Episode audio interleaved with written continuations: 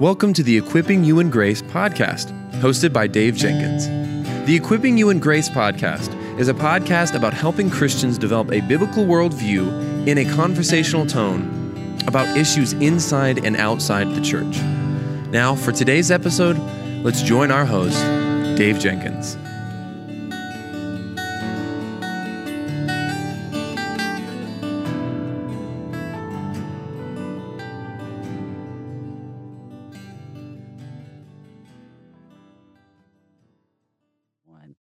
Right, guys. Well, welcome back to the Equip You and Grace podcast. My name is Dave, and I'm the host for this show. And today I have my brother Doug with me. Doug, welcome to Equip You and Grace, brother. Hey, Dave. Great to be with you today.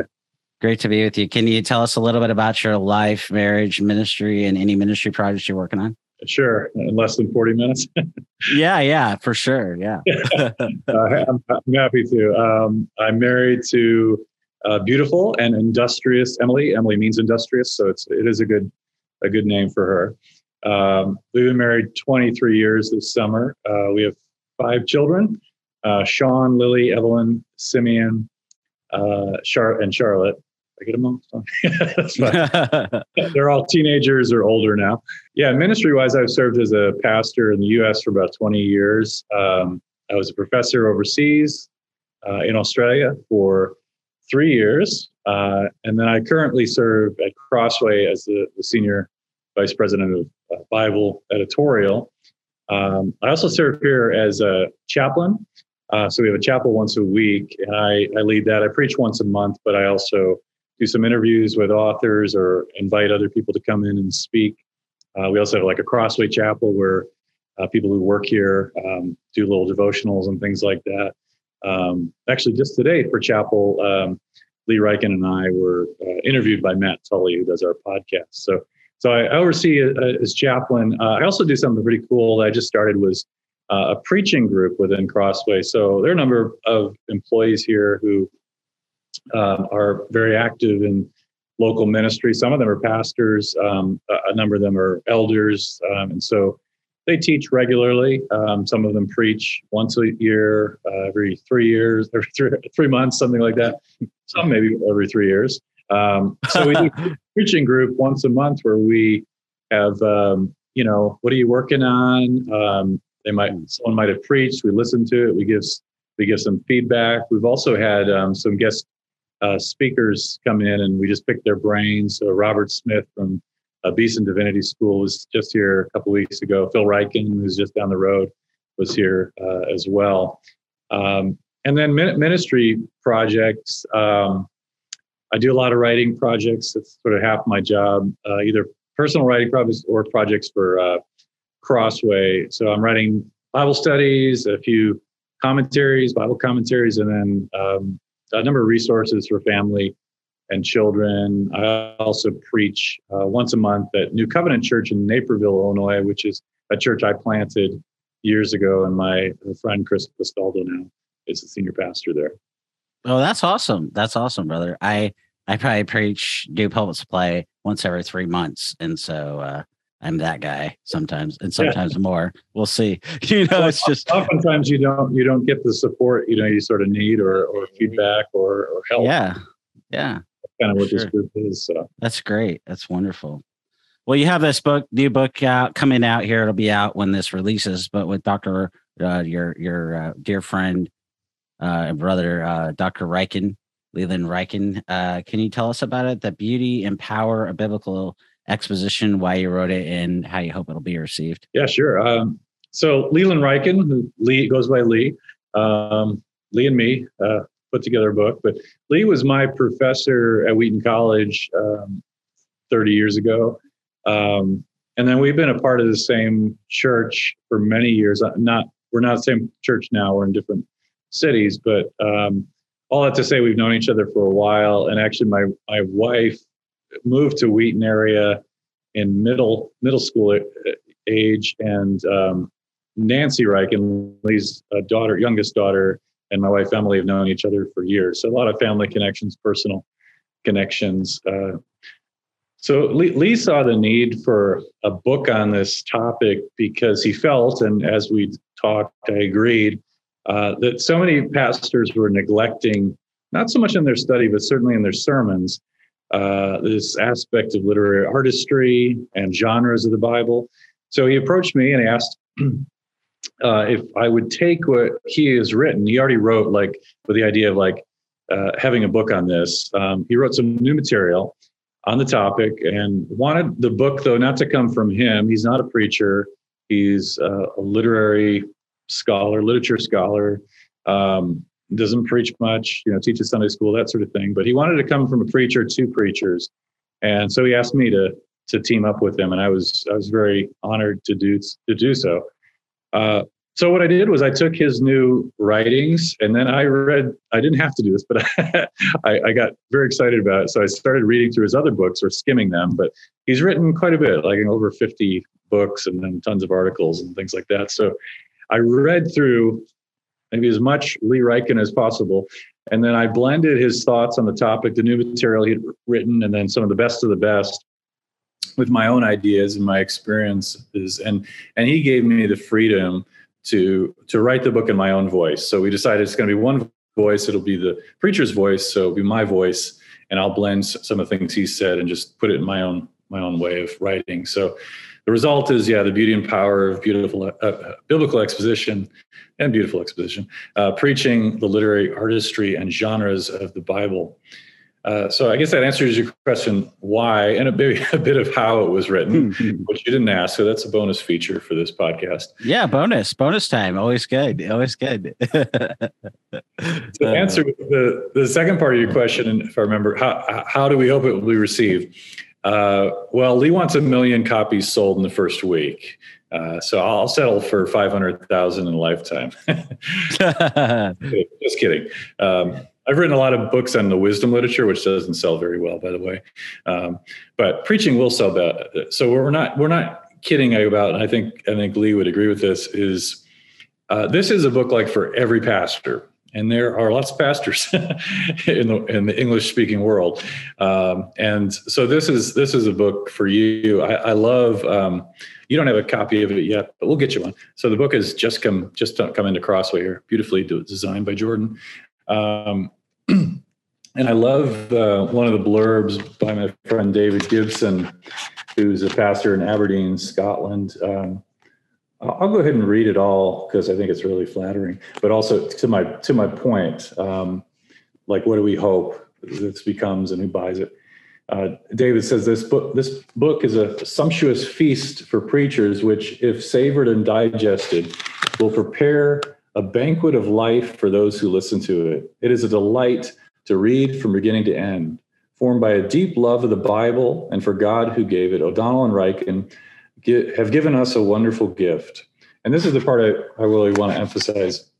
Whether you are a novice preacher, so you're new at preaching, who wishes to have your mistakes corrected gently but wisely, or another category, a tired preacher, um, let me find my spot here, uh, who has lost the romance of the art form, a burdened preacher, the third category, uh, who is taking shortcuts because of the demands of ministry, that's a lot of us now, or an experienced uh, preacher for whom well worn homiletical paths have become second nature. There is something in here to edify you richly. So, this, this book, we hope, will be used uh, in preaching courses and seminaries. I've had a, number of uh, uh, professors of homiletics say, hey, I'm going to use this. I, lo- I love this, who got sort of advanced copies.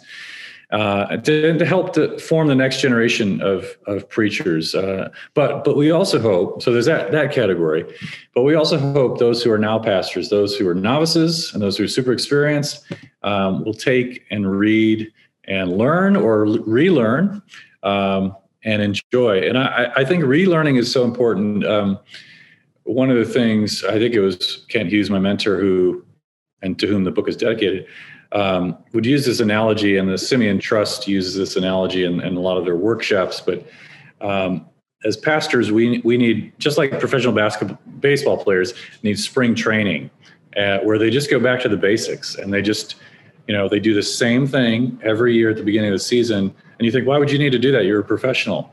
Um, and a good professional knows they got to go back to the basics. And so, even if you're really experienced and you say, "Oh, I, I know all that stuff about the different genres and this and that," I, I, think this book will encourage you to keep doing that, but maybe give you some new uh, tricks of the trade that you haven't haven't thought about. Yeah, so, yeah. T- yeah touch on that a little bit you know for the new or even the the seasoned pastor they they might know about what the different literary genres are but you know how can it help them with their sermon preparation?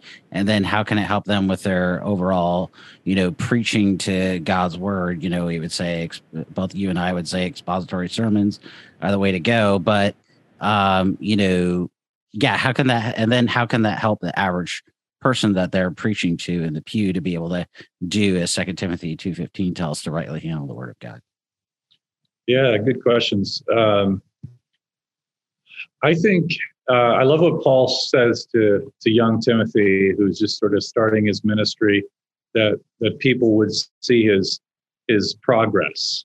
Um, that, that's a word I, I constantly sort of feed into my head um, dave is that progress not perfection is the preacher's goal. Uh, progress, not perfection, is the preacher's goal. So I think my prayer, or Lee and I, our prayer for pastors is that people in their congregation, um, after the pastor, of course, has bought and read the book, um, would notice, you know, a change, would notice progress, notice that in the next few months or in the years to come, that their that their pastor's sermons, you know, on the Psalms sound different than their sermons on Philippians or their sermons on Philippians don't share the same style, uh, shape, mode, tone as their their sermons on on Proverbs. So I think to me, just this idea of progress, getting better and better as I age and, and getting critique and encouragement from people. I hope people see their pastor, you know, learning. I, I more than ever in my oldish age, I'm 50, but I'm I'm I'm reading more about preaching. I'm learning more about preaching, even though I've preached so many sermons in my life. Um, and, it, and it is this idea of like progress that keeps me going. How can I get better at my craft? And what's so wonderful about preaching, as long as your health is good, mental and physical health is good, you can get better and better as the years go by. It's not like athletics. You know, I used to be a basketball player. And I can't jump anymore, but as a preacher, I can grow. Uh, and I can't shoot three pointers too, which is kind of sad. But um, that is sad. It's very sad. Yeah. yeah. Uh, it's because I don't. Can, I don't he, can he drive to the hole though? I mean, you know, I, I can do some fancy dribbling things still that that, that impress my kids, but that probably wouldn't work in a game though. Yeah. Uh, but, but that, keep going. Keep going. Yeah. so I think, um, but just this idea that like when you see your pastor learning and growing and you're like, wow, I remember him preaching on, you know, Psalm 1 10 years ago. And it, it wasn't, it was so different than what he's doing now because I feel like he's, he's grown a lot. He understands how poetry works. And that, that really shows in the way that he puts together the sermon and the way he, he preached the sermon. And I, I guess for like the average Christian too, like how does a literary approach to reading the Bible, which we're all about here, Lee and I, um, how does it help the average Joe in the pew? I think, and this is from experience, like as someone, you know, as a college student who was learning this and then sitting under preaching that was uh, preachers who were doing this, um, it made me, and I think it can make anybody like more observant. I haven't talked about preach in preaching, like the art of observation is so important, but so for like reading the Bible just by yourself or in a, a Bible study. Um, I think if you if you understand the literary things that are going on, you'll you'll sort of stop and you'll notice and appreciate uh, details that you you generally overlooked or underappreciated in the past. I think often we we read the Bible existentially, like, okay, God's going to speak to me, and I'm just looking for some truth claim that relates to my current experience, no matter where I am in the Bible. And so we dismiss historical context, but we also dismiss the, the literary things that are going on. Um, literary genre, uh, the artistry, and and so we we miss, we we underappreciate, and we're less observant about things because we're just sort of picking and choosing, looking for a truth, for uh, applicable truth. So one, I think it makes us more observant. Second, I think it uh, it makes the Bible more interesting, at least to me, because the Bible's not just a bunch of, of truths that you you find. Um, but it's it's truth communicated in a very interesting way.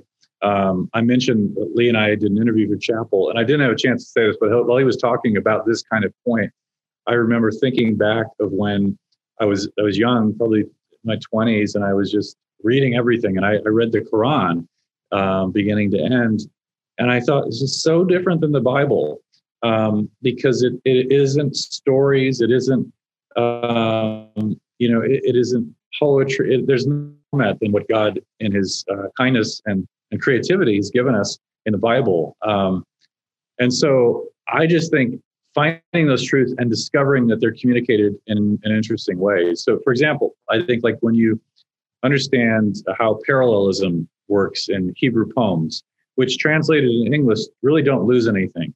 Um, and C.S. Lewis pointed this out in one of his writings, I forget which one, but sort of the beauty of, of Hebrew poetry, and the same would be true for Greek, but uh, you don't lose the structural things that that are part of Hebrew poetry in English or in any language. Um, and once you understand how that works, how parallelism works, you have a new appreciation for all the poetry that's in the Bible and how to read it. Um, so you both appreciate what God is saying, but also how He's decided to say it.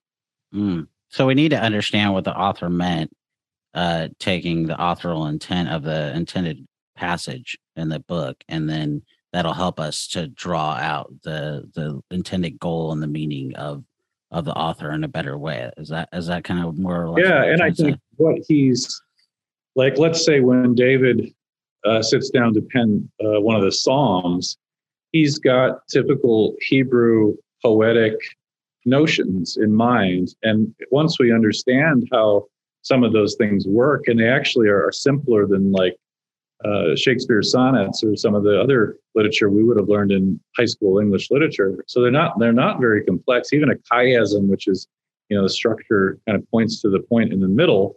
Um, once you understand how it works, oh, there's repetition, repetition, repetition, so you get to the point.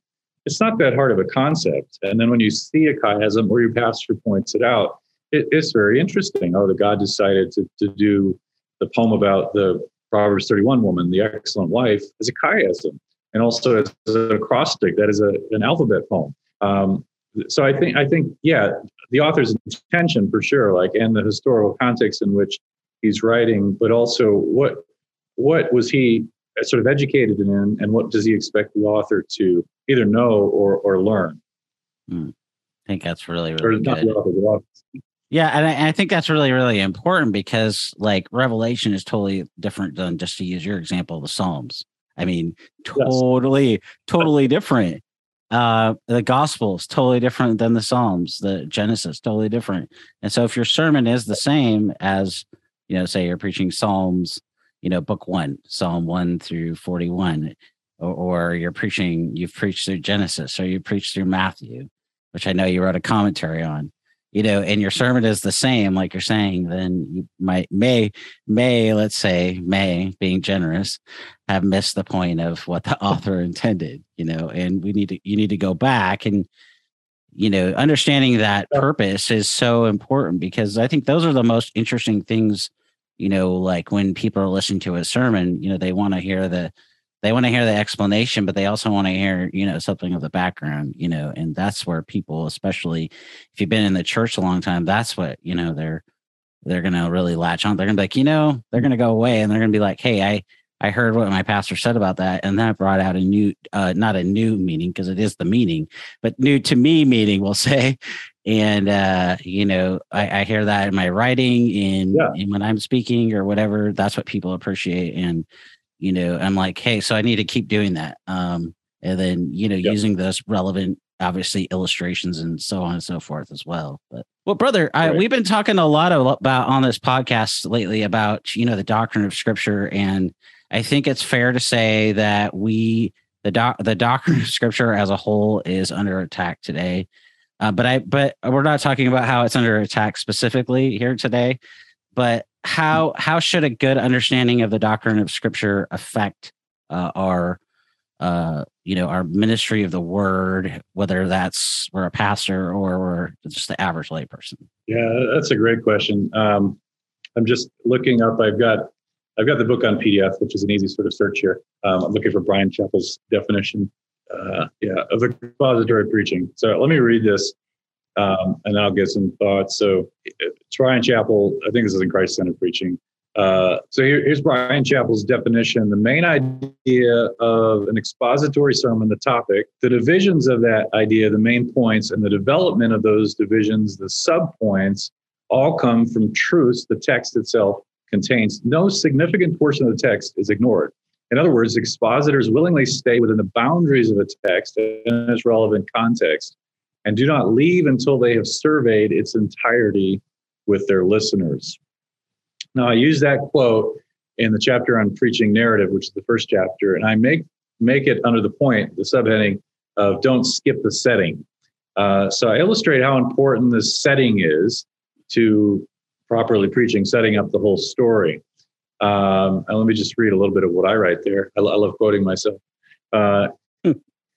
in preaching, in your preaching of biblical narratives, it can be said that no significant portion, can it be said that no significant portion of the text is ignored. So, from Chapell's definition, would your congregation say that you do not finish the sermon unless it has been, quote, surveyed in all its entirety, including the setting?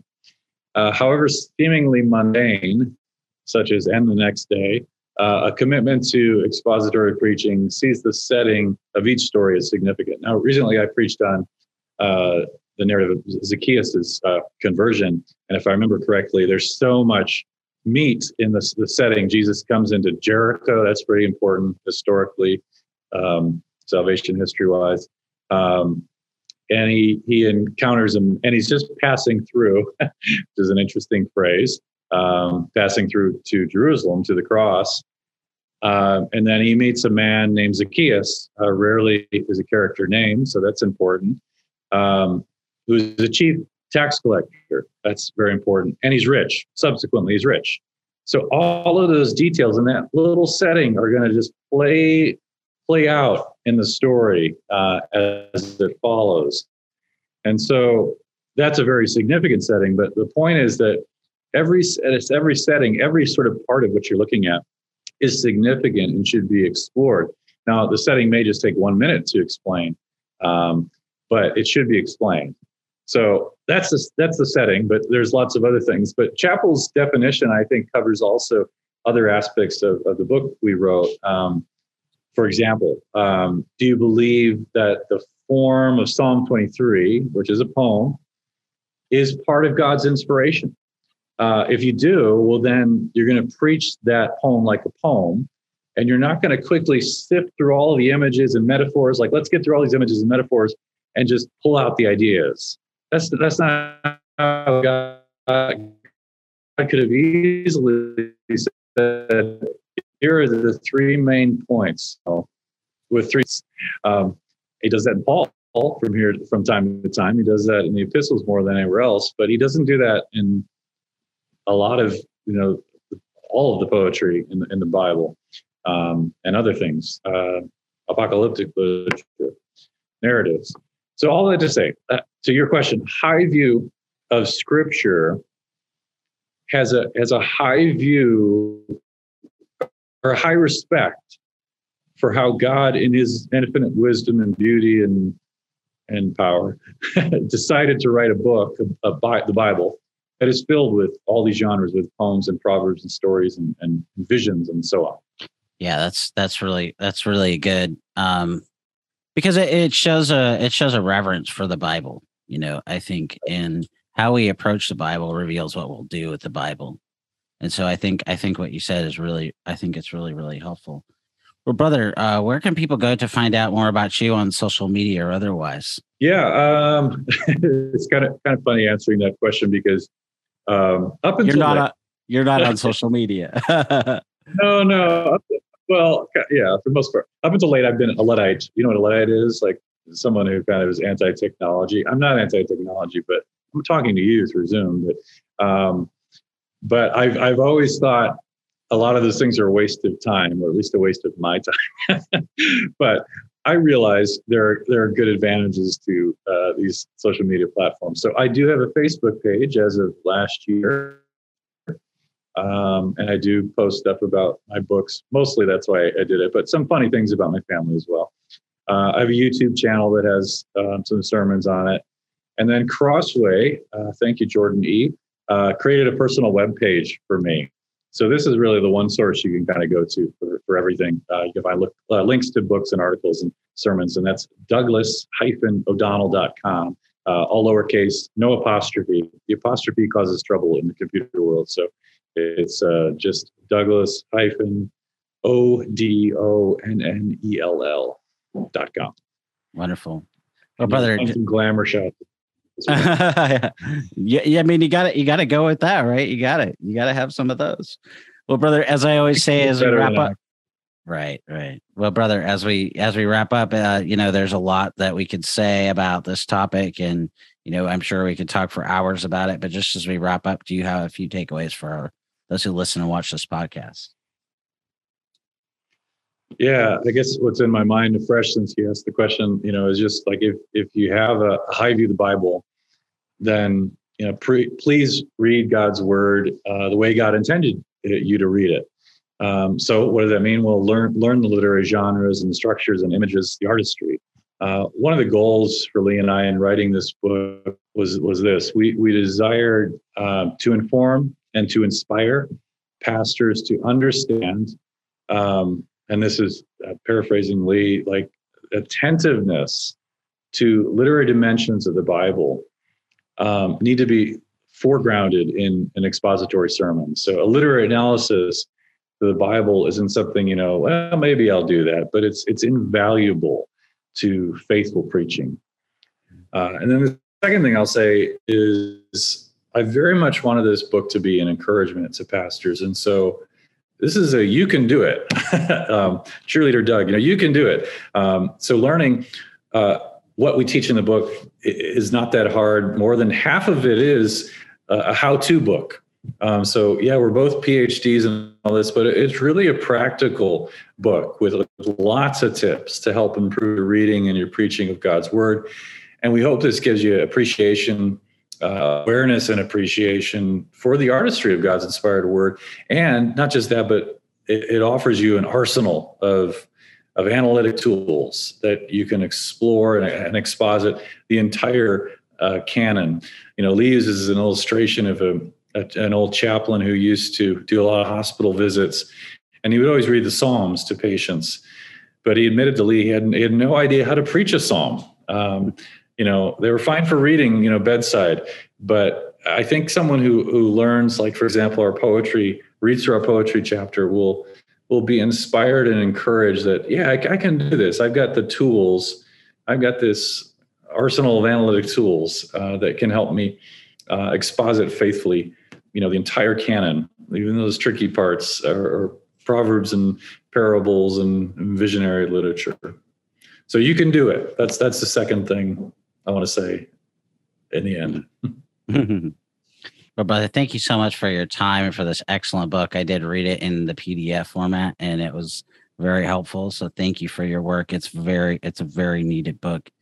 And uh, I'm a big fan. So thank you for writing that. And please thank Dr. Ryken for me. Uh, guys, the, the book is uh, The Beauty and Power of Biblical Exposition by Dr. Leland Ryken and Doug O'Donnell. Thank you so much, Doug, for your time today and for the great work that you guys have done in this book. Thank you for reaching out and thanks for this interview. You're welcome.